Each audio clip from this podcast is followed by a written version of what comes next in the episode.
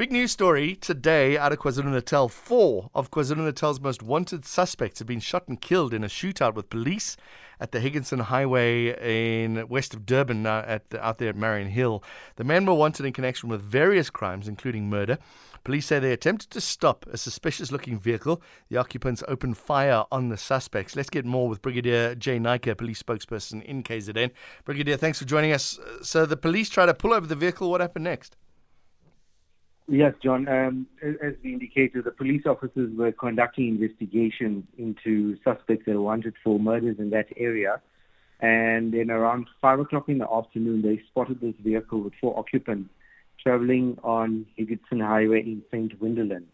Uh, when the police officers instructed the men to pull over, they opened fire on the police officers. Mm. Uh, during the exchange of gunfire, all four suspects were fatally wounded. Uh, what so obviously they went into the was what was found when when they went into the into the car that was trying to get away.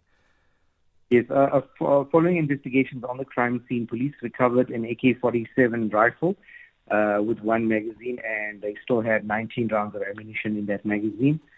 Uh, the police officers also found ink-stained banknotes inside the suspect's vehicle. Tell us about these men that were that were killed. Who who were they, and what were they wanted for? Uh, detectives also attended the scene last night, and uh, the indications that we are given is that these men are wanted for cases such as murders, attempted murders, hijackings, armed robberies, and extortion. Sure. Uh, obviously, uh, the death of anybody is is a terrible uh, feeling. Uh, what about the police? Are, are they all okay? Absolutely, yes. No, none of our police officers, fortunately, none of our police officers uh, were injured in the shootout. And uh, naturally, in any situation where the police officers' lives are in danger, they will defend themselves. Mm. Uh, and we glad in this case that they did do so, and none of them were injured.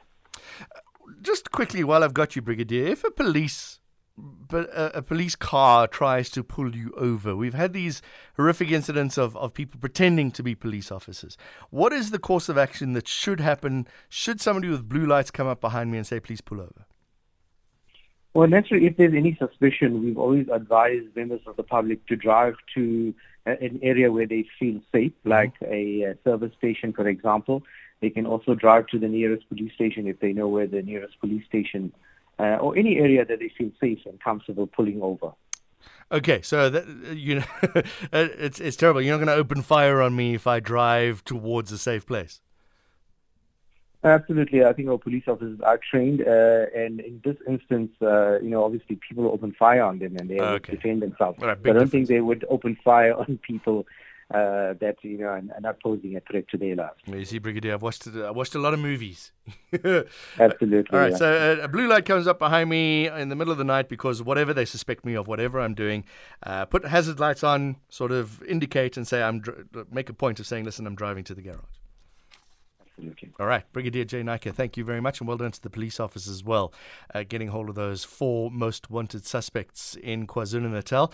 It's a pity that they had to die as the liberal in me says, it's a pity that they had to die. Uh, but you, you, know, you live by the gun, you die by the gun, isn't it? But it's yeah, it's sad. I'd much rather they be arrested and face trial and and face their time in jail and uh, again, the liberal in me says be rehabilitated. But we know